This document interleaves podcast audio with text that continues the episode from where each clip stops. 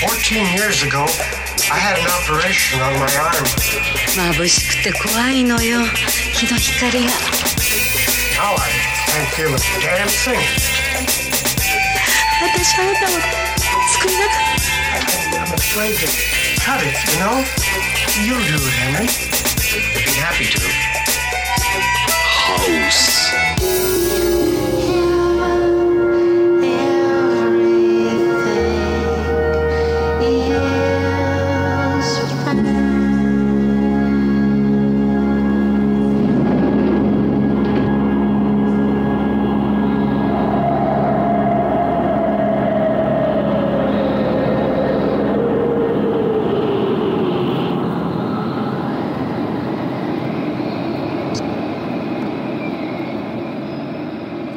Hey everyone, welcome back to another episode of Sleazoids, the podcast where we go down the rabbit hole of 20th century genre fare from the most influential canon classics to the trashiest exploitation films we can get our hands on, and invite you to tag along in helping us create a canon of sleaze. Each week is a double feature grindhouse style where we, discuss two films loosely related by subject, genre, actor, filmmaker, or franchise. And at the end of each episode, along with our honorary Sleazoids, which you can become by subscribing on Patreon, Do it. do it.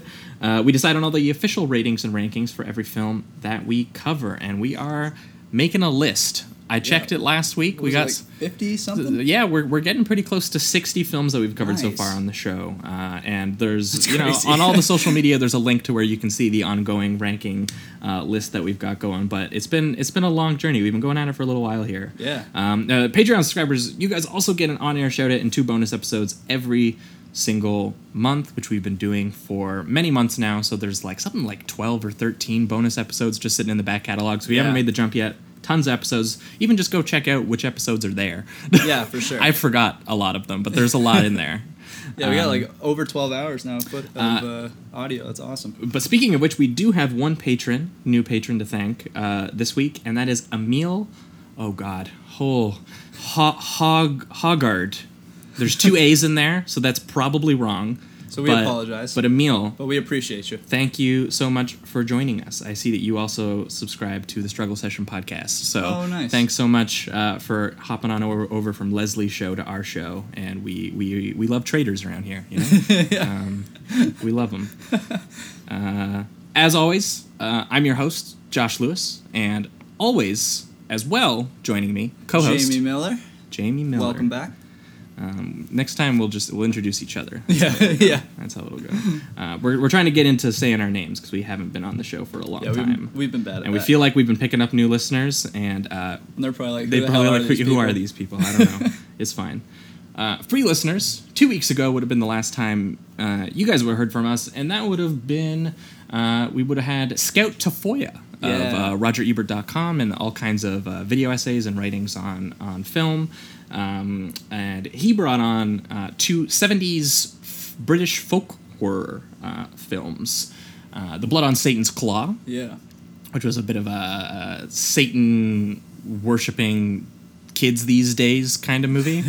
Uh, and uh, he paired it with uh, Captain Kronos, Vampire Hunter, which was sort of one of the more uh, underseen hammer horror films about a very uh, hunky vampire hunter who. Uh, I mean, he mostly hunts vampires, but he has a katana and a swashbuckling pirate sword. And they were going to go on to do more things, and unfortunately, And yeah, it's also a, it's that, also it a seems. detective story. It's Yeah. it's a genre bender, and we actually liked that movie a lot, and we were glad that Scout brought both those on. So if you haven't heard that episode, it's for free.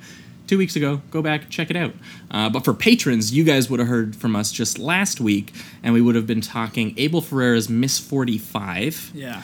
Um, and uh, on request from one of our patrons, Steve Carlson, we paired it with 1987 Street Trash, Heck of which has film. all kinds of uh, disintegrating, exploding, gooey homeless people. Oh, yeah. which is uh, it was a weird one.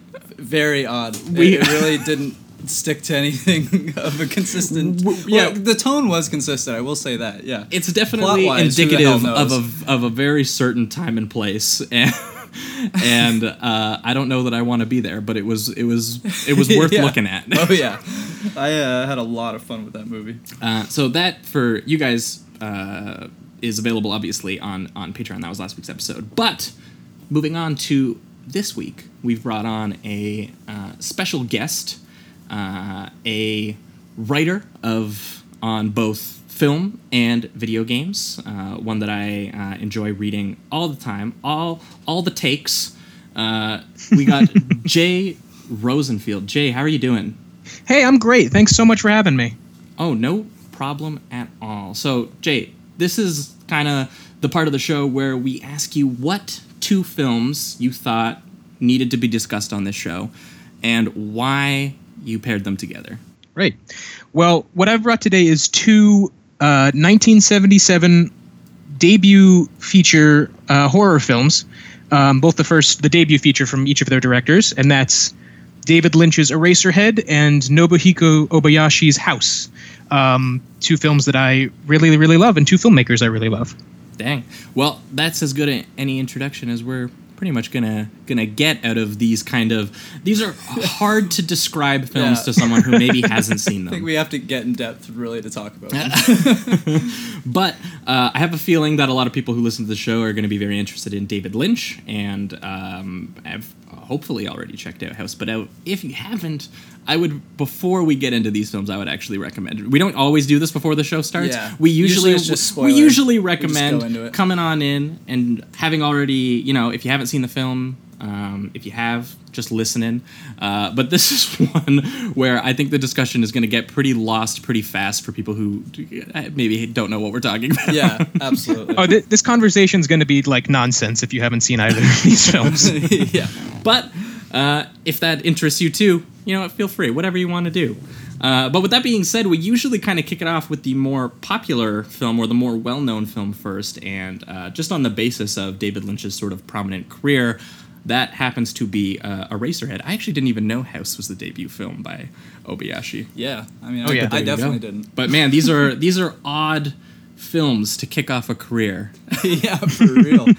Uh, they but- just went for it. Oh yeah. Uh, so I say that I guess we'll just get right into it. What do you say, Eraserhead? Eraserhead. All right.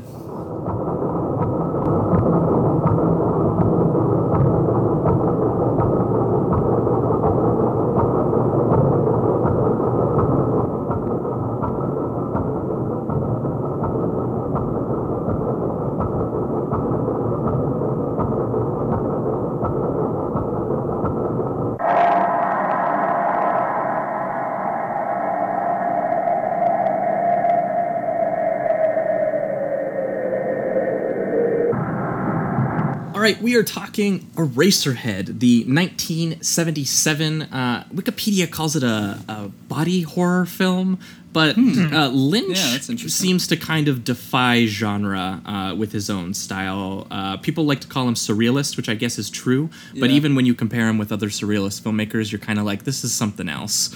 He has a very visceral, nightmarish quality to him, and he seems very terrified of the entire world and everything in it.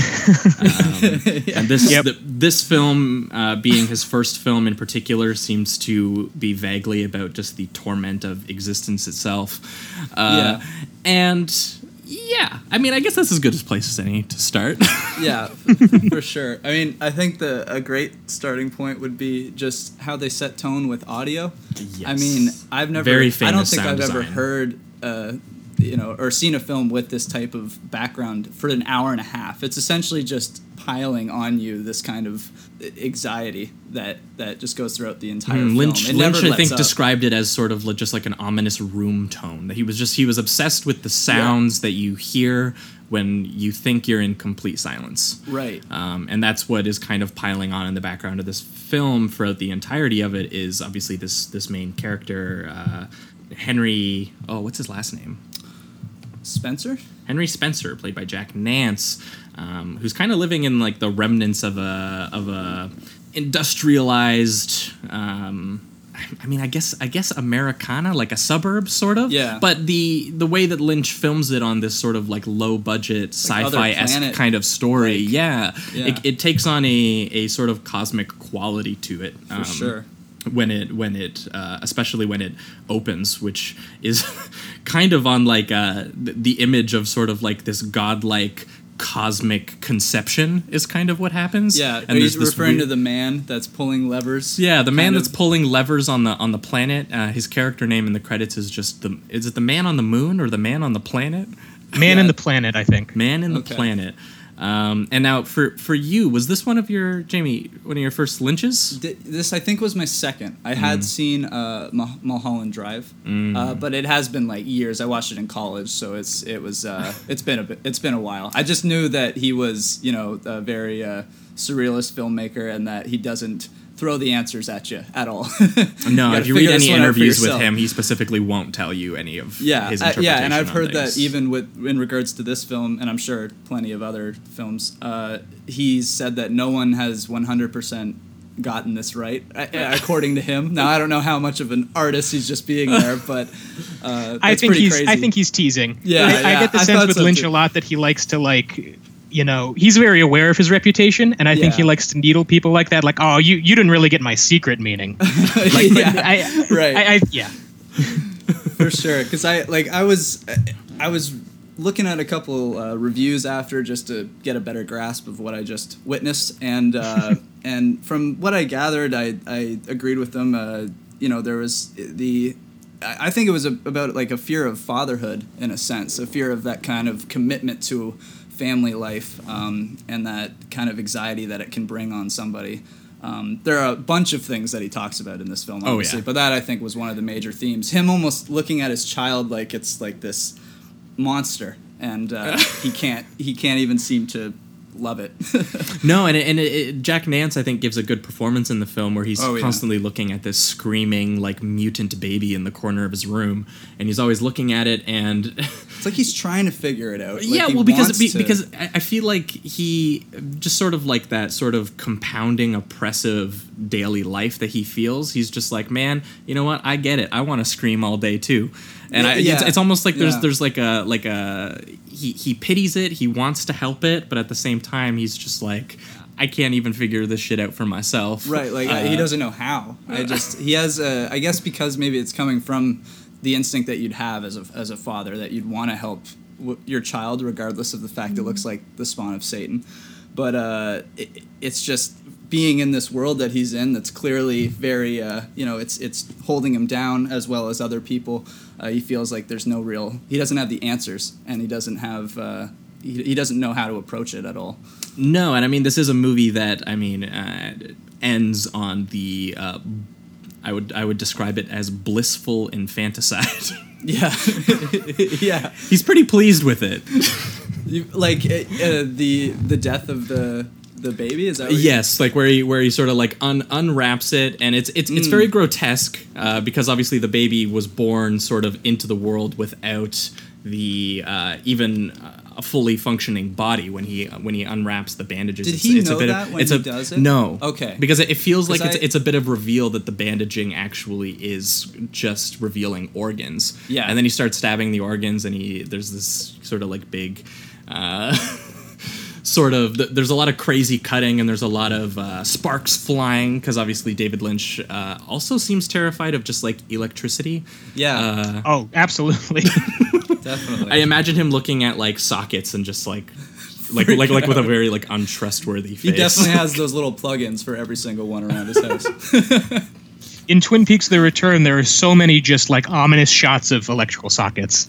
Um, like, and and that that movie is that. Oh boy, did I say it? yeah you Uh-oh. called it a movie Sorry, that's one of my patented takes. Everybody. Yeah, Um, I, I did hear yeah. about that. Uh, The that debate. Yeah, the debate. the great debate I can't be a part of it. call I haven't watched it yet.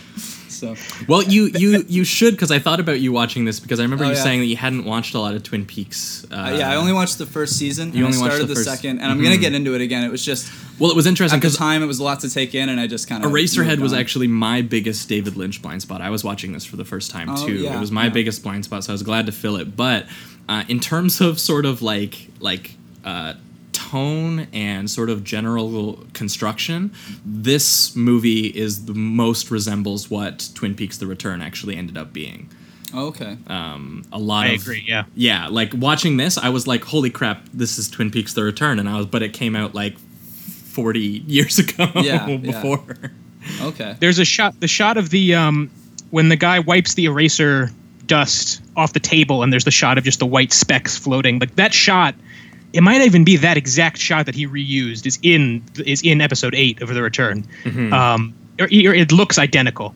Um, Yeah, but yeah, the- and, and all these sort of abstract stuff with the man on, uh, in the planet and stuff like that. There's a lot of that in Twin Peaks: The Return too. It's pretty Yeah. nuts. Okay. Yeah, I'm But definitely but Jay, you've seen in. like most of Lynch's stuff, right? You're like a, Yeah, a I Lynch connoisseur. there's one or two that I haven't seen, but I have. I think I've seen most of his stuff. Yeah, Well, I don't. I don't, not, don't remember which ones. Where is Eraserhead on on on there for you? Um, Eraserhead's interesting because it is like a lot of first features. It feels like the moment where Lynch was like, "I got to get everything out because I don't know if I'm going to make another movie. This might be my last. I got to." And and House is actually similar in a lot of ways, but like a lot of like directorial debuts, it's this feeling of like I have to say everything I have to say. I have to do use every technique and every image that's been in my head I have to put into this movie. Um, and that's why like when you skip ahead to the return it's a, he's a filmmaker who's not just because he's aged obviously but he's a lot more subdued he's a lot more uh, confident in terms of just like i can you know there's like a scene in the return which is just a shot of a guy sweeping a floor for five minutes that would never fly in eraserhead because eraserhead has this like manic energy it's just like i have to fly from one thing to another Yeah, it's, Yeah. It's, um, it's pretty relentless for its pretty short runtime. Yeah. Oh, Yeah. absolutely. It's one of those rare films. I mean, and I don't mean this in a bad way. It actually did feel longer than it was, Hmm. just because I felt like so much was coming, like just just attacking me all at once. So Hmm, and it's Yeah. it's it's very um, visually controlled. Obviously, Yes. uh, that's just sort of a staple of, of, of Lynch in general, and and also tonally controlled. There's a constant. You talked about it before of uh, like a sort of like uh, paranoia and a a sort of just Yeah. a terrified feeling directed at sort of almost the entire world and the o- the only sort of moments of because what kind of like makes Lynch special is that as much as people will you know uh, laud on him um, praise for a lot of his horror elements because there and there's some horrifying sequences in a lot of his work in Mulholland Drive and uh, God the uh, the opening uh, sequence of, or the I guess the opening episode of of the Return is uh, absolutely terrifying. It's kind of there's a lot of moments of also like relief and grace um, that come um, just very sparingly in the Lynch project, and I'm thinking particularly here um, of uh, Henry's trips into the radiator. yeah. but even those seem to turn dark at one point. It seems Um, They he can do. always he can focus for like the first five minutes and Yeah. try, maybe get some. Uh, some actually good vibes out of whatever he's he's witnessing or thinking about, and then all of a sudden she's stomping little spermoids uh, to a pulp. well because that's just it it's that, it's that even face. even the uh, a- the anxieties that he's having in the real world even are following him into his own fantasies Yeah, which is what it's what's becoming kind of horrible i love how much they mention the fact that he's on vacation Yeah. right now and i'm like this is the worst vacation anyone has ever had For real. He's like i'm gonna sit at home and all of the sort of like work sounds that i hate are gonna follow me Yeah. and all of and he has no escape. Even the window is just a brick, Brick wall. wall. Like there's just absolutely nothing that isn't a a, a modern architecture, modern technology uh, that's just sweeping into his life. He can't escape anything. Yep. He can't escape the world for a second. and the that the constant like uh, humming and whirring of the of the factory and all these sort of like inhuman noises and all these weird um, sort of like uh, like off kilter uh, like shot choices and stuff. I mean, maybe not shot choices. Uh, I would guess uh, more like blocking. I'm thinking uh, of the bit where the, the worst family dinner of all time God. takes place in this movie.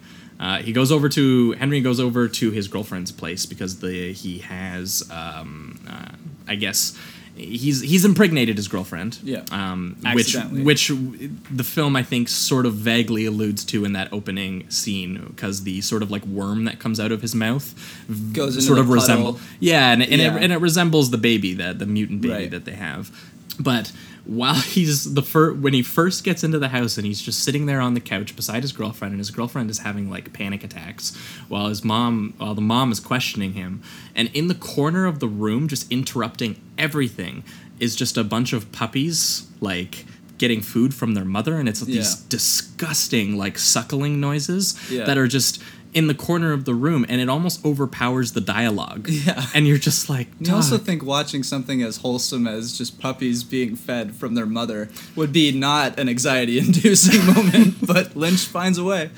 well, that's just it. Is he's uh, that that also translates obviously to all, w- with his own kid. Is that's how he views views it. There's something sort of like it's it's natural, but it's disgusting. Right, right, exactly. is kind of how it ends up going. What I love about that scene is how Henry like it's it's the first half of this movie is this weird like black comedy that's very there's a lot of truth to it. Like it, it, there is something truthful about like m- yeah meeting your girlfriend's parents and going over to dinner at their houses can be awkward and uncomfortable. Um, but if it's so like heightened and nightmarish in the way that Lynch depicts it and I love that Henry during that scene is just like over this cacophony and his girlfriend is having this like breakdown. Um, he's just very like she's just trying to keep calm and like trying to continue the conversation with the mom is like trying to pretend that nothing around him is happening. And not not even that like this is nor not even that this is a normal situation to him. It's presented as he is aware of how weird everything is but he's trying to pretend like oh this is fine. Everything's fine. I'm just having a conversation. Yeah. And then obviously the actual dinner happens, and the dad comes in yelling. And I, is is it the grandma who's in the kitchen? Yeah, and she's I just think so. lifeless. It's like, Yep. yeah, Yeah. there- it's life is taking a toll on her, on Grams. Yeah, it doesn't. It it just it it does seem like this is like the. I'm pretty sure she's just chain smoking and talking to nobody in the in the. This is uh, like existence is pain, like the movie. It's, Yeah. it's pretty. It, really it's is, pretty yeah. dreadful. Uh, and the uh, one of the best and weirdest moments in it is the bit with the chickens, Oh my god! Yeah. Yes. where they bring in all these tiny roast chickens. Um, and I don't remember what the do you, Jay. Do you remember what the line is that they say about the chickens? Like, are these like real chickens or are these like? they're man-made Yeah, they're that's man, what the dad's Yeah, they're man-made like weirdo. Oh, okay. Like- do you think that maybe kind of connects to like the child as well? How how he views like because eventually once he sticks it in, it starts to bleed. Yeah. Right, And it and- starts like twitching, and then the mom is like get like almost euphoric, like thinking about it for some reason. Yeah. I don't know if she's just really hungry. And then that has a big and old that, smile and that very quickly turns into just like absolute horror as she like runs screaming out of the room. Yeah. And again, that's that's sort of the line that Lynch walks. yeah, the entire film. yeah, it's just like this this weird sort of like there's something uh, strange, but also sort of almost beautiful sometimes, and then you're just like, actually, this is horrifying. Um, Yeah. and I want to die. Like even the moments of I, I mean you could somewhat call it a blissful moment for him when he's um, gets with the the neighbor who is coming on to him or whatever and it Right. almost seems like he's you know he's enjoying himself obviously but then it's just a, he essentially drowns in the Yeah. quite literally uh, in kind of I think the the guilt that comes along with that because I mean he still he at this point he still has that wife. She's just she's left is that yeah, right? yeah, and, and he's supposed to be taking care of the baby while she's because Right. I think she's only supposed to leave for like a day is the implication. Right. And she's gonna come back. yeah But again, don't know. I wouldn't want to come back to that because it, No, it looks pretty terrifying. absolutely Because those baby screams are just oh, they're they're horrible. it never ends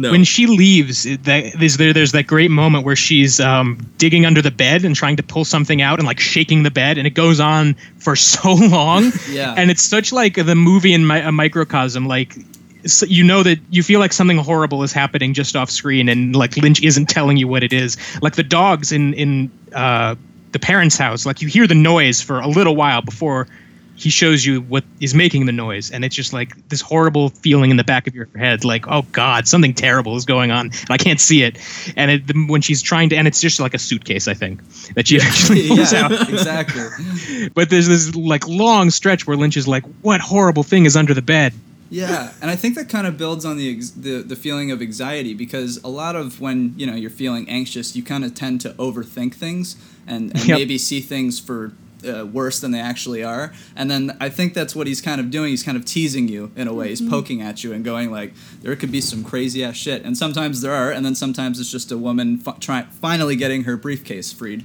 So it's it's how quickly something like mundane like that can become horrifying. right, exactly. Um, and Lynch actually had a great quote that I, I read in an interview talking about the movie where um, they were kind of talking about how um, the same way that there's something just always outside of frame. Lynch's characters are always still like they're they're looking, they're searching, they're always trying to like you know find the answer almost. Um, and Lynch's quote about that was that um, he thinks everything should be looked at because there could be clues in it. Is Yeah. kind of the idea. Definitely Um, makes films that way too. yeah, that's that's just kind of kind of it, and I I feel like that's kind of like what Henry is doing. That Henry's kind of walking through a very confusing, a very um, horrible experience. And he's just kind of like looking at the next thing. You can see him sort of like projecting fantasies onto the neighbor, and then some of them come to Yeah. reality, and then those don't obviously work out because they were fantasies. and they're and they're not morally correct either. What No. he's doing. So it's and then he goes into the radiator, and there's uh, the girl with the the cheeks, the dancer. Yeah. Um, and he kind of sees a bit of like a like something of, of a relief there, but obviously when he goes into the sequence later, and the, the child is in the back of his head. Uh, he gets decapitated, and then out of his chest pops the mutant baby head, like Yeah. yelling, and there's blood all over the floor. And even in his dreams, he can't even escape some of this stuff. And it's just, oh, it's horrible. yeah. It's well. Speaking of that, since we're there, um, what what do you guys have like a a take on kind of that the the entire eraser sequence because that was one part that I was kind of like I feel like Lynch was really going out there at that point, and I wasn't sure if I understood the symbolism. Mm, well, because he because he works at the printer factory, right? Is that Okay. the that's the thing? Like he works at that factory. I think is supposed to be the. oh, okay, okay. So he's on vacation from the sort of like printing factory, um, and then what happens? And I guess in his his dream is that his decapitated head is picked up by a kid who is scavenging kind of in the same area that he was walking around in earlier in the film. This sort of like industrial almost seemed like that, type the thing. exact puddle place where he steps in. exactly in the beginning of the film. yeah it's all like concrete and steel and steam and it's just Mm-hmm. it's it, it looks horrifying and the little kid picks up his decapitated head and then he takes it to the factory and then they reuse his head to turn it into erasers Right, for the right. pe- for the pencils right that's what they do Okay. so then he's just like even in my own death where my child takes my my, my actual body taking from my him. I, I, it can't even be done there. Okay. I need to be like completely humiliated. I need to be turned into uh, the, the thing. very product that I was working. Yeah, yeah that's that's like haunting me already. Yeah, the very technology that that has been haunting him. Yeah, that's yeah. Well, that's even more frightening. There you go. to me that sequence is all about like like a lot of this movie to me is about this the fear of like industrialization and like Mm-hmm. like he lives in this terrible city where everything you know factories seem to be all around him and he, even when he's on vacation he can't escape this like you know the, this background noise uh, to his life. And um that you see you know with the man-made chickens too like the idea that you fa- this factory-made thing has taken something natural and made it just disgusting and grotesque Yeah, and even the plants. I mean, there's there's no actual real wildlife in this. I guess the There's- there's- dogs there's are a like pile only of thing dirt see. with a dead tree with sitting a dead in it. tree. It's like Yeah, yeah, that's home. You know, homie. So yeah, it's just uh, there, there's you, you just feel such a lack of life and and. Uh, there's absolutely and it's black and white, so there's no color to hold on to either. It's Uh, well, just- no, and, and that's also it. Is that the the little bit of life that there is looks terrible. Right. Is kind of Yeah, kind of- exactly. like the like that baby is in pain. It's Yeah. sick. It's sore. It Yeah. hates life. Yeah, at one point, it, right, it has the sores on its on its face, and somehow it gets even more grotesque. Like, Oh god, the scariest shot in the movie when it cuts back to the baby and it's sick. God, I, I I still jump. I've seen this movie probably five times, and I still jump when it cuts back to the sick baby. yeah, It's got absolutely. it's got like little uh the sores just yeah everywhere. sores all over it, and it's just oh man. It's just so brutal. Yeah, and um, there. So that's just kind of it. Is it? It kind of goes back and forth between this. This guy is living in a in, in a very awful reality brought on by, um, you know, his his own lack of answers to an industrialized world that's changing around him, um, and it almost doesn't seem like he can remember a world outside of this one. So Yeah. he's looking just for anything that any nugget of hope that he can find in it. Yep. Um, and I I love the bit um, where. the uh, the woman in the radiator sings the "In heaven everything is fine," Yeah, yeah. and that that very much motivates kind of like his final actions, where he's just like, you know what, it's the next life will be fine. I I bet. or at least better than this one. and yeah, that kind of brings us to the. Uh, we, we briefly touched upon it, but that brings us to kind of like the uh, the big climax where the the end of the film and the beginning of the film kind of clash together, which is kind of like a big thing for Lynch, where he he likes to kind of set you up with this sort of abstract world and and and imagery. Um, and then he likes to, you know, bring you on a bit of like a tone journey through it, and then he has characters react is kind of the Yeah. kind of the thing. And Henry's big thing is that you know he's just like um, my wife has left. Uh, every everything that I thought might work out um, hasn't been. Uh, the the girl next door.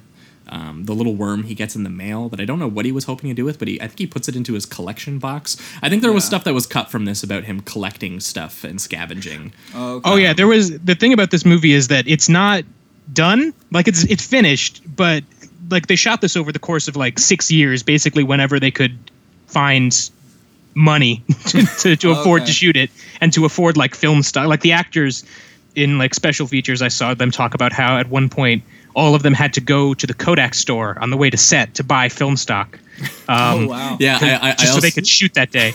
I was Um, gonna but yeah, say, there's, I, I there's think a I- lot of stuff that they just didn't get the chance to shoot at all. Oh, Yeah, okay. yeah, and I, I also heard that Lynch. I figured to- it was to- just Lynch, just you know, adding a few questions there, not giving you the answers. no. They this one was a pretty tough production, and I heard that Lynch actually also basically he, sometimes he would have to stop shooting and do his paper run, and then come back and resume shooting. Mm. Oh my and then god, and that that's incredible. and that he he got his paper route down so that he could do it in like an hour. And that That's amazing. yeah, and apparently they Dedication. like wherever the the set was that they were shooting on, it was just like in a like an abandoned school property or something, and he just like lived there. It was very Okay. it was a very So, weird situation. Just to speak maybe just briefly on on how this film what this film did for him, was he able to move on from this film to kind of make uh, become that prolific uh, surrealist oh, film? Oh, yeah, I, I don't. know? I don't remember what I mean, film you know, we, festival I'm he hearing got into. these things that you're saying where, where he's got a paper route and shit like that, and I'm just kind of like, well, damn. Did, at least after this movie, did he get to? Yeah, know, I, I think he got into one. He got into the L.A. Film Festival, Okay. and this ended up becoming obviously a bit of like a midnight cult hit at the time. Yeah. and he got noticed by a bunch of other filmmakers who were interested in these kinds of movies at the time. Yeah. and they they kind of helped him make his next ones. Okay. um, the his big break was his next movie, which was The Elephant Man, uh, which Mm, only okay. came about because uh, Mel Brooks, I think it was Mel Brooks,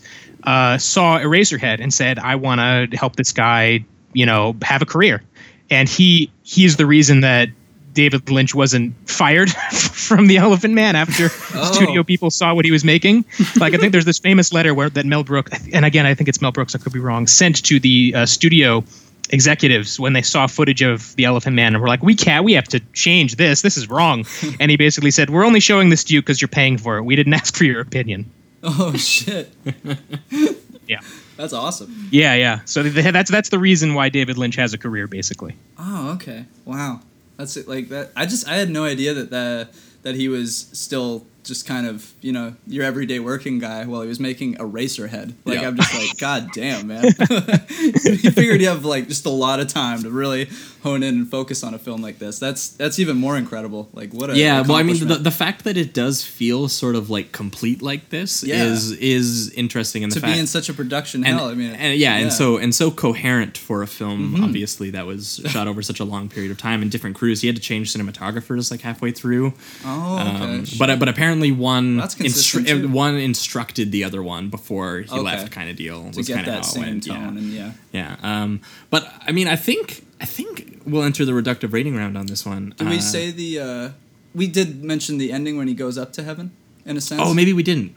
But he stab, but he stabs the, baby. Because I don't think we mentioned the big old baby getting to the size of like the entire room, which is just crazy. Do you think that that was kind of a, a symbolism of uh, his overall anxiety and fear, and it's just exploded to I, this I, point. I think it's taking physical form, and the the claustrophobia Yeah. that he was feeling has all of a sudden on the screen at least become very literal. Right. Um, and then when he gets to the end, the heaven, it's like the first. It's the only moment really where you where you sense some relief from his character. Oh, He's and the- got a and- and- face that is no longer like frightened for an hour and a half. and the, He's- the lady he's with the the lady you with know? the the lady in the radiator the- is there the to like to to to embrace him. yeah um, yeah. It's like the just- one moment of Oh, relief, it's so nice. and then it just your credits, and you're like, what the fuck? it's fantastic. It's exactly how it goes. and it cuts off so abruptly at the end. Like I, I've never really. Like it doesn't even like fade out gently with this moment of relief. It's just like boom, you're like it just cuts. Gave me like a And you're first reformed vibe there. They're just like, we are done now. yep. There's your relief for five seconds. Yeah.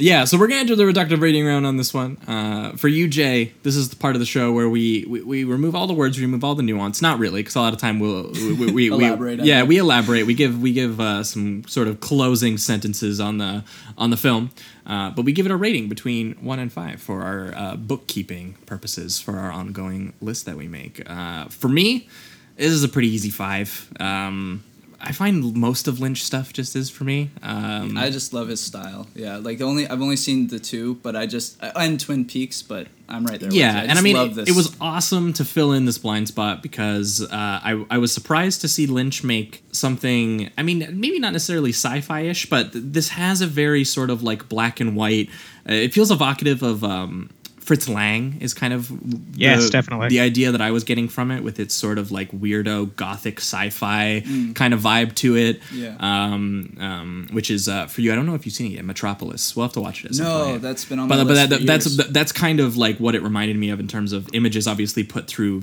um, lynch's own uh, visceral n- uh, nightmare style that he has of his own Yeah. um, and yeah i thought uh, i don't know yeah, I mean, it, you uh, this is kind of one of those movies that for me that like it's it's more ex- experiential than anything else Yeah. um, and like there are descri- descriptive words that you can give to this like industrialization and the the electricity i love that his hair is always standing on up on end Yeah. like he's been electrocuted himself apparently his hair just did that pretty naturally honestly Oh, nice. they said they put some product in it but they were like it would stay that way for way longer than it should have um, uh, and yeah, I just I, I think that there's like a lot of uh, uh, you know as anxiety inducing as this is, and how I don't I honestly don't know how much I'm going to be able to revisit it. I do think that there Yeah. is moments of of of, of grace in it, um, as much as there is torment. Um, and uh, I think that um, colleague of the show, Jake Cole, had a nice line that he wrote about this not that long ago, where he said that this film kind of depicts the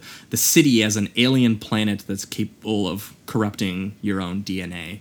Yeah. Um, That's so spot on. yeah, Wow. I, I think I, I think that that's I read that and I was like, holy shit, that's exactly what this is. And then combine that obviously with all these sort of like rhythmic whirring and humming and all this gorgeous imagery and um, sort of like the, the the rich unending shadows that he manages to put in here. You feel like you're gonna like sink into them. It's like a weird like nightmare world. It feels like Yeah. even a little bit of Under the Skin got uh, borrowed from this a little bit. yeah, yeah, for sure. Um, And yeah, I guess that's just it. Um, David Lynch, uh, I will leave off with uh, another quote that he kind of had about it, where someone was trying to ask him, trying to like over and over ask him to kind of explain it, and he was like, "I'm going to be honest with you guys, I didn't much think about this movie. It's like I felt this movie. He was just like, I had an idea, uh, and it just, I was like, it's going to go in there, and that's what the movie feels like. And I think some might find that a, a, a detriment to a more confident Lynch that exists today. Sure. Um, but it, it it looks and feels awesome for me. So. yeah, yeah. the famous quote Lynch quote about this movie that you see online all the time that I don't even know if it's real, but I think it is, is when he says, "You know, Eraserhead is my most spiritual film," and the interviewer says, "Elaborate on that," and he says, "No." That, that's amazing. That's fucking amazing. Oh man, Um, that's funny. I'm I'm gonna give it a five as well. Uh, I just the something that really stuck out to me, and I think it's because I you know I, I like to do music and things like that. Was the the sound design in this mm-hmm. movie? It's just it's it's never it's a never ending feeling of dread and anxiety, and it's coming from like these you know these these scrapes of metal and just these these almost you feel unearthly things in a way. Even I mean metal, but you know what I'm saying. Yeah, it's like the hum of electricity in your wall. It's like when you have like an air conditioner on, except it's just heightened to the level that it's like destroying your life. yeah, yeah. It's just like you couldn't shut it off. Exactly. And I think uh, that that uh, uh, what was his name that you just gave that quote from? Because I think he's Lynch. spot on. Oh, Cole, J. Cole. Yeah, like spot on. It truly. I feel like we quoted him on the Ms. 45 It almost one, too. feels like keep- it is like an an alien replication of Mm-hmm. of the world, and this guy's been thrown into it, and it's it's uh it's incredible. Um, yeah, and and having that one moment of relief at the end, and then cut to black. I just I, I loved it. Uh, from start to finish, so yeah, I'm gonna give it a five. beauty. And for you, Jay, Um, yeah, I'll give it a five. You know, I, I think Lynch has made a lot of films that are better than this. Like, obviously, this being his first film, like he got better. Um, but I would still rank this pretty highly among his work. It is so. I mean, it's so singular. It's a Eraserhead. what else can you say about it? Yeah, that's just it. Yeah, eventually we might have to do. I don't know if we can ever get it done on the show, 'cause- but I love the Twin Peaks movie. Oh yeah, there, that Oh, would be Fire a Walk lot with of. Me is uh, phenomenal. Yeah, that's that. That I mean, every time I rewatch a Lynch movie, I'm always like, "This is my favorite Lynch movie." Every Now, time I with- watch whatever it is, with, yeah, with uh, with the Twin Peaks movie though, is it it's necessary to watch like the rest of it, right? it's necessary to watch at least the.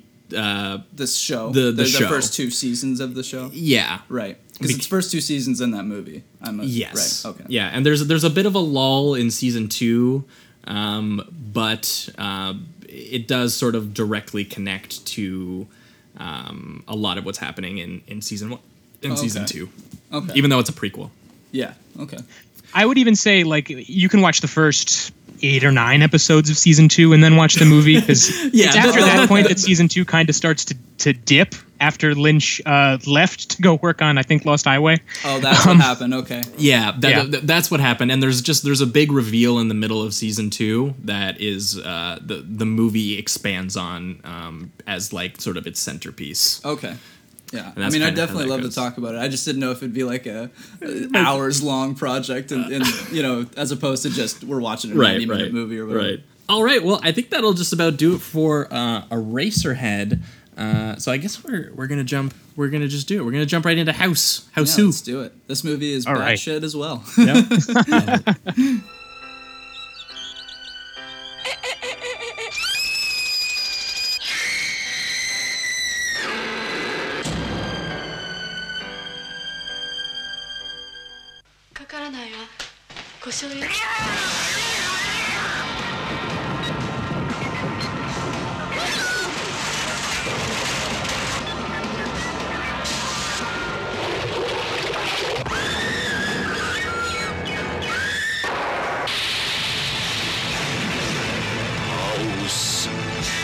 All right, we are talking House, the 1977 uh, Japanese horror comedy uh, directed by uh, Nobuhiko Obayashi. The film stars uh, a bunch of, at the time, uh, amateur actors. Uh, it, Yeah, would- it would it, mostly, it would have been Obayashi's, uh, as uh, Jay sort of mentioned in the the opening, it, it- as well as um, Lynch. This would be Obayashi's debut um, film, um, coming from previously he was doing experimental short films, Oh, um, and also uh, Japanese commercials. Uh, because I Were they as crazy and, and out there? as- honestly, honestly, I found one, and I'm gonna Yeah. get you to put it into the show, like not r- somewhere around here. For sure. but we're gonna find the audio from because it's amazing. Oh, Did you sweet. find the Charlton Heston one? N- it- not the Charleston Heston one. I found the Charles Bronson one, the Death Wish Ooh, guy. That's what I Yes. was. No, that's, I'm sorry. That's the one I'm thinking of. Charles Bronson. Oh yeah, yeah. Yes. I am down to watch that. Of Yeah, course. it- it Great. is a- I love that. It Van is a uh, uh, men's deodorant commercial, basically in the vein of like the Old Spice ones that got Like, super famous. no of like way. the manly man, the cowboy, and he's like in his office, and then he puts on some. of It's called Mandom, Mandom deodorant. He puts on yeah. he puts on Mandom, and there's a whole song about like Mandom, man, like all this. Oh, man. Uh, and then all of a sudden he's like a cowboy. Uh, with like the John Ford background, and he's shooting guns, and it's Charles ama- Bronson. It's I will- amazing. I will definitely. I'll just throw it in right now.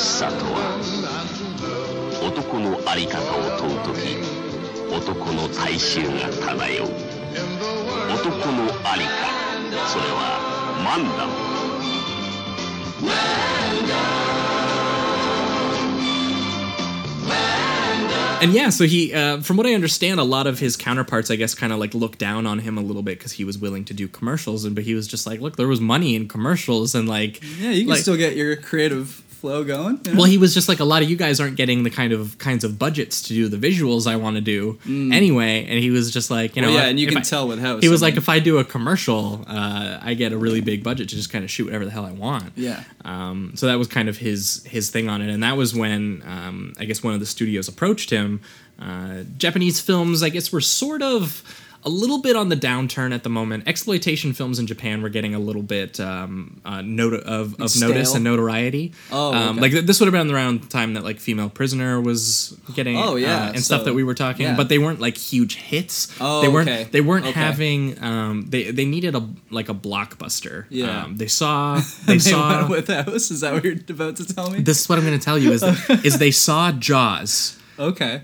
and they were like, we need Jaws. We need a Jaws. That's what we need. We need a summer fun sort of genre-ish entertainment hit. Sure. And they approached him, and he was like, uh, apparently he was working on like a like a big art film uh, Mm-hmm. called uh, I think it was called Hanagatami or something like that. He was working on a big art film, and it's sort of in the vein of like a Kurosawa. He wanted to make like a big Japanese art film and get recognized. Okay. Fun fact: Hanagatami came out this year. Yep, he finally got to Finally make it. finished it. Oh Yep. shit. So it was the, the Wow. it was the the script he was working on at the time, and the only one that he wanted to make with his screenwriting partner. But then he approached his screenwriting partner and said, "Look, this movie's probably not going to get made. Do you want to make a different movie?" And his screenwriter was like, "Uh, "Okay."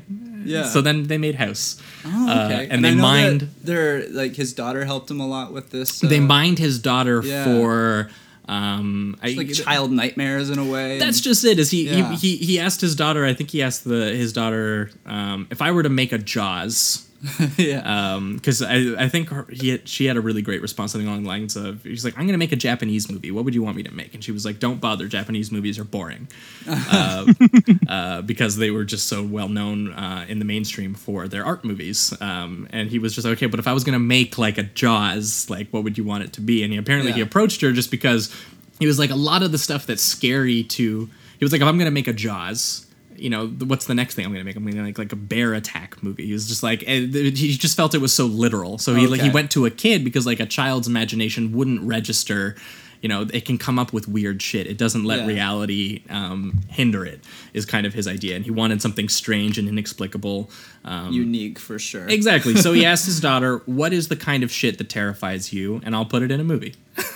And he also found a way to uh, in, infuse it with sort of his sort of like post-war atomic bomb anxieties and, and and things like Yeah, that. Yeah, because I heard that he was uh, uh, like all almost all of his childhood friends were wiped out from the the Hiroshima. yeah, bomb, I don't. I don't. Which is crazy. I, I tried to look it up to see if it was um uh like I, in the detonation or if it was uh, Yeah. because of Yeah, radiation wasn't as sure well that, yeah. but either way a- a film about watching all of your friends get devoured in a home you thought was safe Right. seems pretty evocative Definitely. Yeah.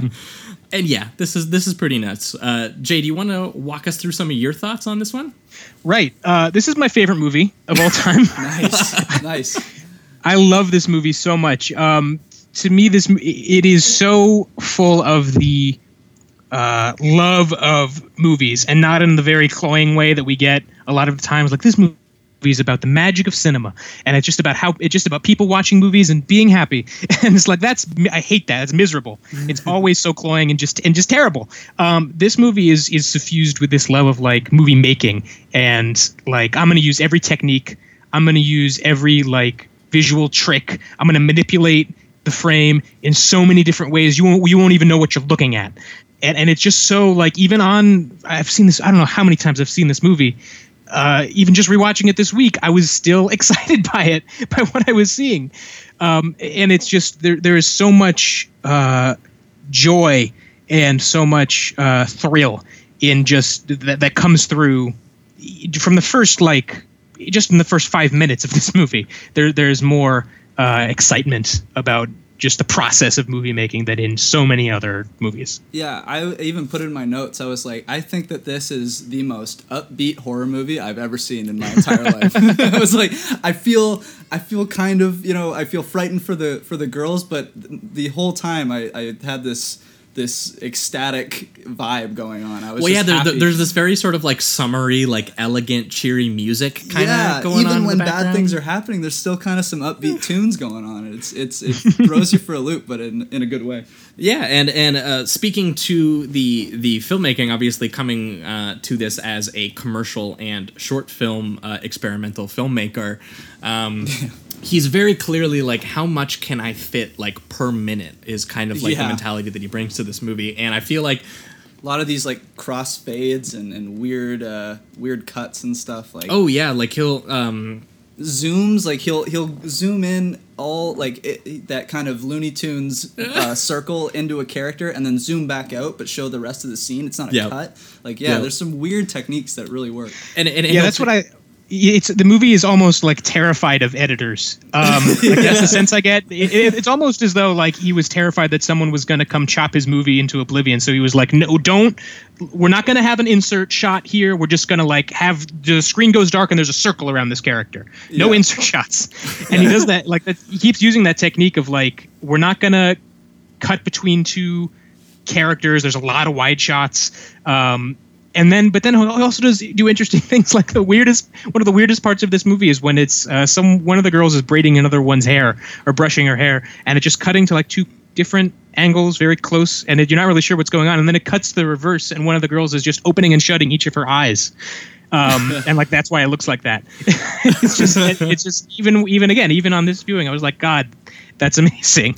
Yeah, it's it's it, it's a very like fractured style. There's a lot of like repetitive cutting, and there's like he's constantly sometimes changing the movements and the setups, like mm-hmm. like mid shot. Like like he'll like he'll shoot one thing, and then he'll he'll cut to another angle, and like the actual continuity will be off just because like he he wants to throw the whole thing like like really off kilter. And he uses like these really odd like um there, there's one bit that's like a half freeze frame half slow mo shot at the same time. And Yeah. he, he uses all these like analog effects to, to give like these matte painting backgrounds um, yeah, one particular shot that's absolutely gorgeous is when the, the girl gets bitten on the ass by the by the floating the floating head yeah Yeah, and it's just got this gorgeous sunset and everything. Like the use Yeah. of matte paintings in this was fantastic. I think that's what it was, right? Yeah, I think so. Think so? yeah, that's what I think. Um, I, I honestly watching this, I was I was like, I don't even know how he did some of this stuff. Yeah, like the whole yeah. like the fingers playing the piano after they've Oh. been bitten off by the piano, and st- and then taking the cheery tune and like slowing it down to like a melancholy kind of tempo to it after the piano has just devoured one of the girls. Which is probably my favorite sequence of the Yeah. entire movie. Just Yeah. watching like that piano come to life and and get her tangled in the wiring and like My favorite touch Ugh. that made me yell is when it when it cuts back to uh, the the uh, I think is he Mr. Godo? He's the he's the To- Togo. Togo. Yeah, Togo. He's the, uh, the the the teacher, the the knight who's supposed to show That they up and, and crush save all the girls. Yeah. Um, and it, it cuts to a wide shot to the car that he was uh, using to drive to the house. And it's just filled with bananas. Oh yeah, Uh, end, yeah. and and he and he has and, he, and with a hat on. It's just a pile of bananas with a hat on. Yeah. Because for some reason he was like, I don't like watermelons. I just I like bananas, and so, so was it- therefore he just demon- transforms into Okay. bananas. so the demon was like, "All right, well, there you are. You're you're bananas now." yeah, this movie is just operating on like a weird dream logic that you seem Mm-hmm. yeah, like definitely. doesn't that you like. There's no rules to this movie, and and I f- it feels like that is a really good excuse for the filmmaking. Yeah. which is a no rules filmmaking of just uh, I'm gonna disobey everything, every kind of sort of like uh, coherency rule that there is. Yep. and I'm going to just give you this sort of like completely oddball experience. Uh, and I don't think that we've had a movie like it pretty much since. No, absolutely not. And and Yeah. there, there there's parts uh, I think even when there's like flashbacks and he starts like mimicking other kinds of styles. There's a part where he does like a silent film style, Yeah, and then he does like a great. Mm-hmm. sepia toned like war film style, and it's just and that I'm- sets the tone for that scene too. Yeah. I mean it's just a flashback to the past, and and to kind of hone in on something that I would imagine would be uh, a filmmaking technique more so in that time.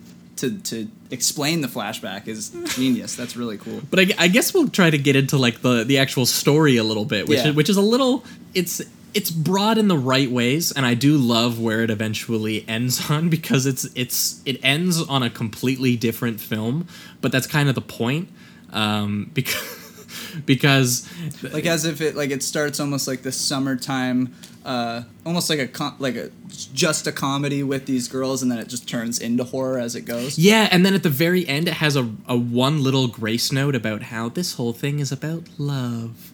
oh Uh, when even though he, she incinerates the but, th- but that's just it in its own weirdo way it is. Uh, yeah. Just just bec just because like it does feel for the ant. And that's and that's kind of the Sure. thing that's the kind of the thing that happens is that um, a girl uh, at school uh, with all her friends they have summer plans. I think a lot of them are going to go to the teacher's sister's vacation house or whatever that she has there and they're all going to hang out there. But this girl her dad who is a sound or a, a composer or a sound technician on yeah film for films yeah. He's a composer. He's working with Sergio Leone. Yes, I, I, I, I s- I- I definitely noted that part where he was didn't he just say like, he thinks he's better than yeah, he's like Leone said my music Yep. was better than Morricone's, and I was oh like, oh, damn damn bro must have some pretty sweet music, man. yeah for real let's hear it uh, So he's got a new girlfriend, possibly a wife.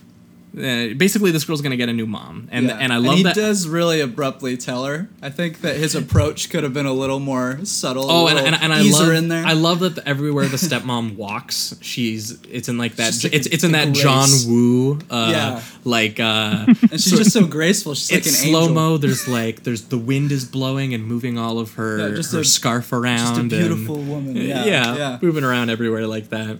But the daughter is upset at the idea that she has a new mom, so she contacts her aunt, who uh, kind of lives uh, alone in, a, in a, an old family house, um, the titular house actually. Yeah. And uh, so that's when when the teacher cancels their plans for all the girls to go and stay at his sister's place. They all say, "All right, well, why don't we go with this girl to uh, her aunt's?" Um, and I believe the the girl who is the niece is gorgeous.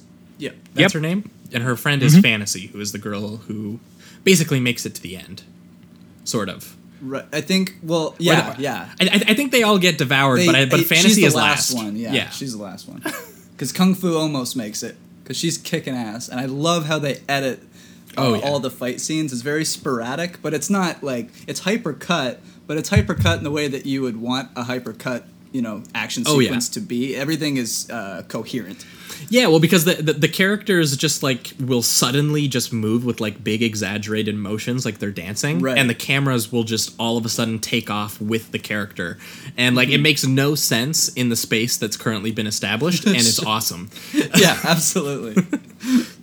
Oh yeah, it'll turn into like a kung fu movie for for five seconds at a time, and all of a sudden it's zooming in on certain like you know uh, arm movements and, and objects that are flying around, and then it just stops, and the movie's back. it's the best. Yeah. Yeah, and the the, the, the larger story is just that the aunt um, had uh, a husband uh, who died in the war. World War II. Yeah. Yes, Yeah. Uh, and she's kind of just been um, uh, traumatized by that and doesn't want, and basically is just constantly waiting in the house for her husband to return because the husband promised that he would um, come back one day, Yeah. kind of deal. which I guess has led her to some some jealousy or envy of uh, of youth and unmarried girls. Maybe something people with no commitment. It seems.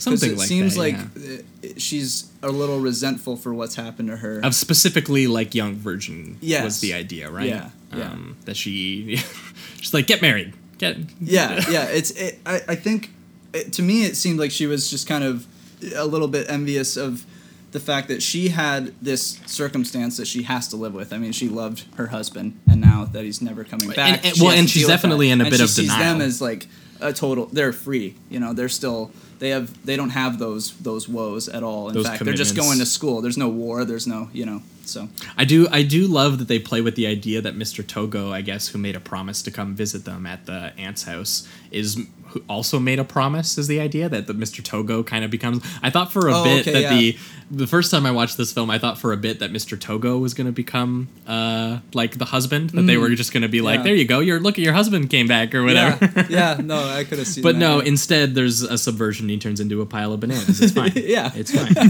that's what they went. Uh, yeah, that's the, that, that's how it works in real life. You know, like the husband doesn't come back; he's a pile of bananas. It's good. Um, yeah. To me, this movie is all about that uh, clash, and I don't know enough uh, bids to talk totally comprehensively on this, but to, to me, this is like, you know, the aunt is this older generation who lived the war and lost a lot, and you know, kind of uh, Obayashi's generation, um, and these girls represent this generation who does, doesn't have that trauma, are very carefree.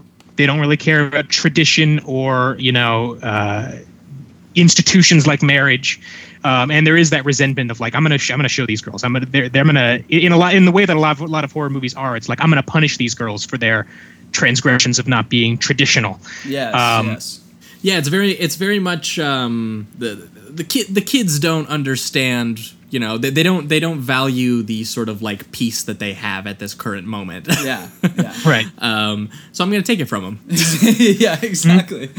Uh, gonna devour them one by one uh, in all kinds of bizarre horror ways. And in Uh, a way, do you think she wants to? Uh, because she she latches specifically on the gorgeous, so it might be a way of her to get that that youth back and kind I of. I think a that's sense definitely that where we get to at the end. Yes, Right, is that she wants that she she's going to become youthful again, and probably Mm-hmm. she's going to wait out. She's going to keep waiting. Yeah. Yeah. And maybe one day, because I because I think that's the implication is that she's kind of devouring young girls for their youth, the same way that they would have in Captain Captain Kronos. yeah. um, but there's all kinds of really bizarre horror sequences in this that kind of um, That as as the house one by one kind of takes on um, each each girl. Um, and yeah, pretty much every single one of them is amazing. I, I really enjoyed the the mirror one, which I think is the closest to like an actual David Lynch scene. Um, yes um, the one where that she's looking in the mirror and then she sort of gets trapped in the mirror and then she gets broken into mirror pieces and then is on fire inside that little like it's almost like she opens up like a like a space Yeah. and inside the space is fire and I was just like what yeah. Exactly. yeah that's the that's the scene in the movie that to me is like genuinely horrifying like the the imagery there of her like her face breaking apart and the fire and, and she's looking into the mirror and there's also fire um is like genuinely scary and the way and, like the rest of the movie is kind of campy and fun like it is a horror comedy as you said it is not uh well i, I showed this in college a bunch of freshman students assured them I had to assure them beforehand like it's okay to laugh at this movie don't don't feel bad don't feel like you're disrespecting it because it is- Mm. it's it's supposed to be funny You're not like you're laughing at it you're making fun of it oh yeah no like the, It's in like on the the joke. like the cat Yeah. the cat is amazing this is one of the best Yes. movie cats of all time Yeah. Great performance. Absolutely. By Blanche. Yeah, uh, and I, I love all the different ways that they fit like allusions to the cat, just like in the peripheries of the frame. Sometime I lost when the cat is on the bus. Did you see the bit with the cat on the bus? I don't think I They, no. they they take the bus to the aunt's place, and they're all getting all excited about going on their little summer trip. And on the side of the bus is a giant white cat painted onto the bus. Oh, okay. Uh, and as it drives away, you can see it like very clearly. And Oh, okay. I just maybe I wasn't looking. and there's and there's at the like paintings of the cat all over the house Yeah. and like the cat is always just like hanging out nearby somewhere like in the corner or on a roof or or it's always scheming and and the cat is the one that actually ends up convincing or at least showing up to the girl to tell her to go to her aunt's because the, the the cat the cat is in in cahoots here Yeah, it's got the the green eyes, the the demon powers. oh yeah Uh, and I'm trying to think of uh, some of the others. So we, we talked about the the mirror one, and there's the the, the piano, Piano one one. especially is Yeah, that crazy. I think pretty famous too. yeah, That was Um, actually the only clip I've seen of this movie prior to actually seeing right. it, That's so- definitely one of the most famous bits. Yeah. Is is that, and then obviously there's the the watermelon that turns into a decapitated head that bites the girl in the butt. Yeah, that was a great scene, and I, I, I gotta say, I mean, obviously you can tell that the, you know, the effects are a little outdated. They're doing this in the '70s, but for the time and for I assume the budget that they had, It it, looks looks good. awesome. Yeah. Yeah. I was like, holy Yeah. shit, that that sequence was actually really impressive. I did not expect that at all. They, they really take advantage of every bit of technology that that he had at his uh, fingertips. 'Cause, uh, you don't see them go for a lot of these like there, there you know there's uh, there's drawings on the film you know like they have the graphics and stuff you don't see that a lot uh, at least in the films that we've covered so Yeah, no, the the, the, the old school like analog effects in this are really Right. impressive and really um uh like they they they hold up especially in just the way that the film was constructed to make them look good. Mm-hmm. Um and uh I I love the scene um, which I guess was taken straight from one of the daughter's most literal anxieties, which was uh, the girl who drowns in a pile of mattresses mattresses yeah uh, which was I guess she Yep. the, the daughter always was told to like grab futons from the closet or something like that and like pull them out. Uh, and, and- but she was so scared of them small that they would always fall on her, and that there's a whole scene in this where just a sea of mattresses just Yeah. like fall all over this girl and there's feathers flying everywhere and it does that glass floor effect like we talked about on the the female prisoner. Yeah, uh, where it goes underneath the floor and she's like squished up against it and it's just like Yeah. and it's it's You feel her claustrophobia and like yeah it's great. Yeah, and then the the house starts like slamming and shutting all the doors on its own, and the floor opens up. It's like everything the house just expands and and becomes almost a living body the cat uh, and, the cat painting starts spewing blood everywhere. Yeah, and then it becomes a, a, a river of blood, and they're riding on the doors, and it's just like again the fact that this and got made and it works is pretty people insane. in with teeth and pulling the girls into the bath like into the water it's just absolutely batshit Uh, it's so- amazing some of the characters change sizes, and one girl gets like giant. It just turns into a giant lips for like Yeah. ten seconds. yep One girl I gets strangled by by a phone cord. Yep, That's alive. Because that's when I think the when uh, I think it was gorgeous that she's this at this point. I think she's possessed by the the aunt, and she ex, uh, explains how um, she only hunts like unmarried young girls and stuff like that, uh, and that that's what the house eats essentially. Mm-hmm. So yeah, I, I think it was gorgeous. That was the displaced lips and all the big lips. eyes and all that. Yep. That was that was Kung Fu getting strangled by the phone cord too. Right. And yeah the again the the way that it's it's styled here where it's like constantly zooming and spinning and and and moving and then sometimes it'll for a, for one segment it just goes into stop motion for Yeah. like 30 seconds uh Yep. Did you? Did, I actually found that to be a little odd. I wasn't sure what they were going for at that sequence. Did you get a take on that or read? i don't know yeah, I wasn't sure. Uh, Jay, So, what, anything that you had? The, this is something that has bothered me every time I watch this movie. and I, I think the idea is that it's just this is when the moment when they find Gorgeous, um, and at this moment, at this point, she's possessed, and clearly something is wrong. Um, and I think it's just meant to convey that something is off something is off, something is not right. Sure. Um, and, and I don't know how successful it is, but it's again, it's an example of like they're throwing every single filmmaking technique at the wall and just seeing Yeah. what sticks, and almost all of it sticks. This sure. Ha- this doesn't super work for me, but like it's it's an interesting moment. Yeah, because at one point uh, I did go. It- it just "Is my feels a little file long." off. Yeah. I was like, did I get like just a? Because it went for so long, so I was like, oh, maybe this isn't part of the movie, and then it went back, and I'm like, okay, it is. It, but that there was that one moment that kind of that threw me off a little bit, but. I, I felt like he had to have had a reason. I just wasn't reading it correctly. yeah the, the reason was like i'm gonna do everything yeah, exactly. Which hey, I can respect. you want to fight some flying logs that are on fire you got it uh, oh god, I love that. I love that kung fu like defies the gimmick death that the house has in store for her just because she's so cool. Um, yeah, kung fu is the shit. I think she was Oh, probably God, my favorite nice. character. I think I, I've, I read that it seems to be a lot of people's favorite character. But Oh, uh, yeah. Oh, definitely. she's amazing. Definitely. Well, because th that's an example of a character's energy just literally Yeah. taking over the film, right? Absolutely. And like the the camera very much get like gets into her headspace every time that she's doing something. She almost Um, becomes like the main character at a certain point. You kind of follow her more around in the latter half than Gorgeous because Gorgeous is being possessed and, and Mm-hmm. whatever, and eventually they start to focus more on the last three girls that are uh, in the house. Yeah, Prof. Yep. Prof, the smart girl. Uh, is Mac the one that goes first? Is Mac? Yeah, she's the one that bites Yes. the the girl in the watermelon. Yeah, she, she she got a taste of the booty. yeah. Damn watermelons. That's just how Yeah. it goes. Uh, and oh man, I'm trying to f- address other other things in my notes here.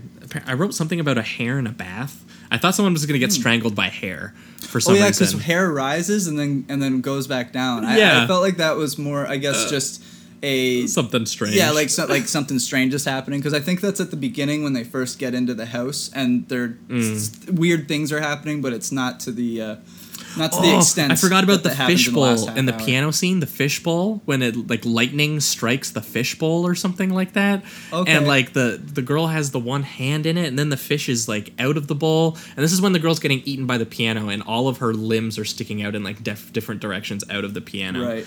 And I just like. How many moving pieces can you fit into like a sequence? And then there's a, there's always a For real. dancing skeleton in the background of those scenes too. Yeah. yeah. Oh my god, the dancing the skeleton. I love it. he is. he's like just so upbeat the entire time. He's yeah, having and, a and the great time. actual like set of the house is pretty amazing. Oh yeah, um, yeah. Yeah, They and then just they they use it uh, in such an amazing way. I just can't believe there's so much of inventive scares Right. and stuff in this that I don't think have ever been really tried again, and I'm kind of just like, why? Yeah, yeah, for real. Like this is a, an extremely unconventional horror movie, and because of that, it, it makes it even. The weirdness adds to the horror a little bit because Yeah. you're just so it's so it's, It's bizarre, uneasy yeah. at times. Yeah, it's just it's just so bizarre. Exactly. But it, what's so weird is that it still keeps this upbeat until I guess the last like 15 minutes, but it still keeps this upbeat vibe. Mm-hmm. Yeah, there's Uh, one really sad moment where some of the Gorgeous has been possessed and Fantasy is like reaching out to her while on the the uh, the sort of like last door in the the stream of blood.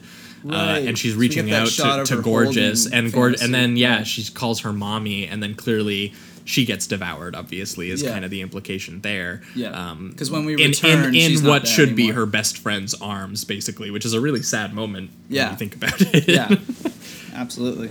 And then I guess that's kind of where it leads to uh, the stepmother coming and discovering um, Gorgeous. Now she's in the classic. Uh, what are they called? Those those uh, dresses that The bridal gown. Yeah, yeah. I thought it's called something though. It's the just that Japanese uh, gown that that.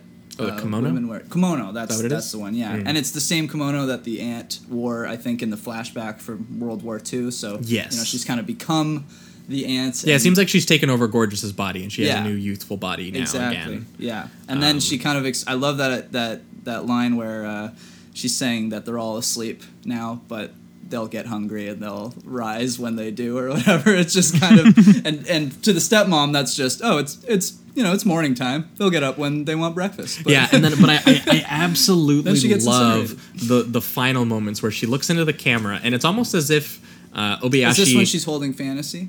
I- on the no, stairs? No, this is Oh. this is uh, the very last shot of the movie, basically. Oh, okay. Which is when she's sort of like vaguely looking into the camera, and uh, it's almost like Obayashi like knew people would be like, "What in the hell? What was that about?" Yeah. Uh, like what was this movie about? I don't understand. Uh, and she looks into the camera and she just says like some sort of like sort of uh, like hollow platitudes about love. She was like, "This whole thing is just a, it's a love story. It's it's about the power of love." And I'm like, Is it? it kind of is. yeah, sure. it's about how horrifyingly powerful it is. yeah, because I feel. I mean, I feel as if. Uh, I mean, the stepmom it- doesn't do anything. it seems like a- like a- like a unless knowing- I'm forgetting a scene, right? The stepmom No, yeah, the stepmom like doesn't she- do anything wrong. She seems like she really wants to be a mother and wants to help Yeah. Gorgeous and whatever. And even by the end of this film, I thought maybe it would, you know, Gorgeous would learn a lesson or something like that, like to accept the love and maybe she can move forward from her mother's death and things like Mm-hmm. that. But instead, she incinerates the stepmother and completely wipes that relationship away. so I was like, oh damn, like that's not a very uh, upbeat ending for the rest of the upbeat vibe that I got in this in this film. So I, it uh, threw me for, for a loop a little bit there. because because what what I think he's gesturing towards is sort of like a mutilated kind of love. Yeah, is that yeah. this that the the the sort of things and the context for things like love severely changed when the atomic bomb dropped on Japan, uh, and that that obviously changed her life forever and literally losing her husband, but it also kind of changed, you know. Um, and now it's gone on to affect even the younger generation. Exactly. It's that like they, they they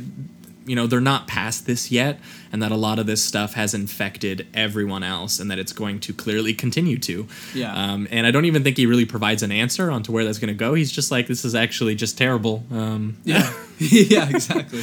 and it's a very sort of like twisted like perverse view of that but uh you know strangely enough it actually did kind of work for me with the rest of the film as a movie also just sort of like strangely hyperactive and sort of always twisting and mutilating and subverting things that you might expect otherwise. Because i love the bit with it, it always cuts back to mr togo like he's gonna be like a hero. There's even a part where it does it in the style of like the big like the end where he's riding in on like horseback uh, and it comes up in big text like Big the end he saved yeah, everyone. like exactly like I, school I knight, yeah. love how it always cuts back to that and then he's just like doing something like completely mundane just like eating some ramen or he's coming back and having a weird conversation with the watermelon man about how he doesn't like watermelons he likes yeah. bananas It's- you know, speaking of the noodle, uh, the noodles that you just said there, there's a weird ass scene where they go into a Yes. noodle bar and there's a bear. in, a, in a fucking kimono, and he's just like, like, there's no reason as far as I'm concerned, but it, it, I don't know. I loved it. I mean, mm. it's it's some there there it's, are it's, the, moments. it's this own weirdo universe that is Yeah. completely its own and all of the stuff makes makes enough sense or makes such little sense that you buy it except the rest. Yeah, yeah, yeah, absolutely. Like, there's nothing here that stands out in particular that I would be like, no, that's completely unacceptable in this universe. Yeah, 'cause after by the end, I was ready to pretty much go anywhere with. yeah, like, whatever you want to throw at me, man, I'm down.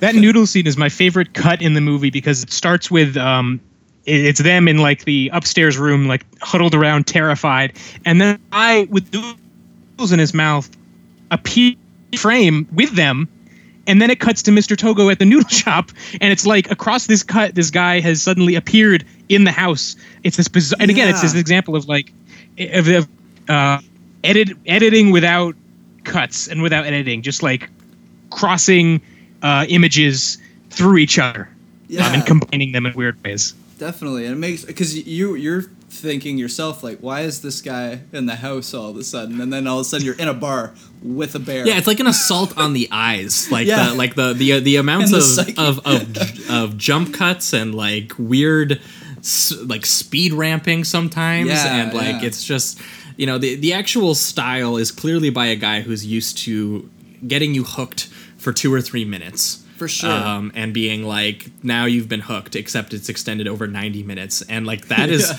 it's very engaging and absolutely bonkers. Yeah. Um, definitely. and I think that'll lead us into the reductive rating round on this For one. sure. But for me, uh, this one's a five. I don't. It wasn't Nice. a five the first time I watched it, um, because the first time I watched it, I was like, "What in the world?" But watching That's kinda where I'm at. But I, but I, I picked up the Criterion and I for this rewatch, and I was I was watching it the second time, and I was just noticing more things, yeah. and I just realized that this thing is just a complete joy from beginning to end, and that Mm-hmm. clearly this guy Obayashi filled it uh, the same way that uh, Jay was talking about in regard to David Lynch, kind of like wanting to stuff everything because am I ever going to get to make another movie? I don't know. That feels like even more truthful in this film, Yeah. where it's just like how many different filmmaking techniques and, and styles and weird, uh, you know, cutting and setups and camera work can I fit into a movie?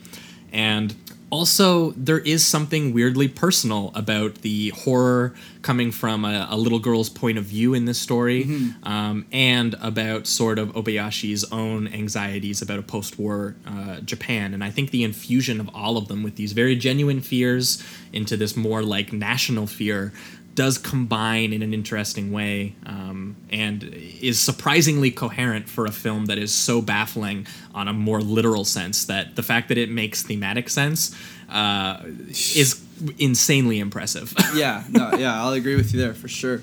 Um, I'm gonna give it a four for now. It's a very high four, and honestly, after this conversation and and and I kind of like what you just said when you first watched it, you were kind of just like, "What the?" It's a lot to just-" take in on a first viewing. and I think that's just where I'm at right now. Some of these genre benders can be a little bit uh, too much for me at times, but uh, after having this conversation, reviewing it in my head, just as this. Because it is, it's just so upbeat. There's there's not an unenjoyable moment in the film. Mm-hmm. Um, and uh, I also love that they found a way to have you actually care about seven different or six or seven different uh, characters in a 90 minute film. Like, I felt like I got to know pretty much every character, even the ones that leave early, like Mac or whatever. I felt like there was still a lot of life to them. Mac's so Um, sweet. Everyone should yeah. stop calling her fat. Yeah. oh, No, sweet yeah. is the sweet one.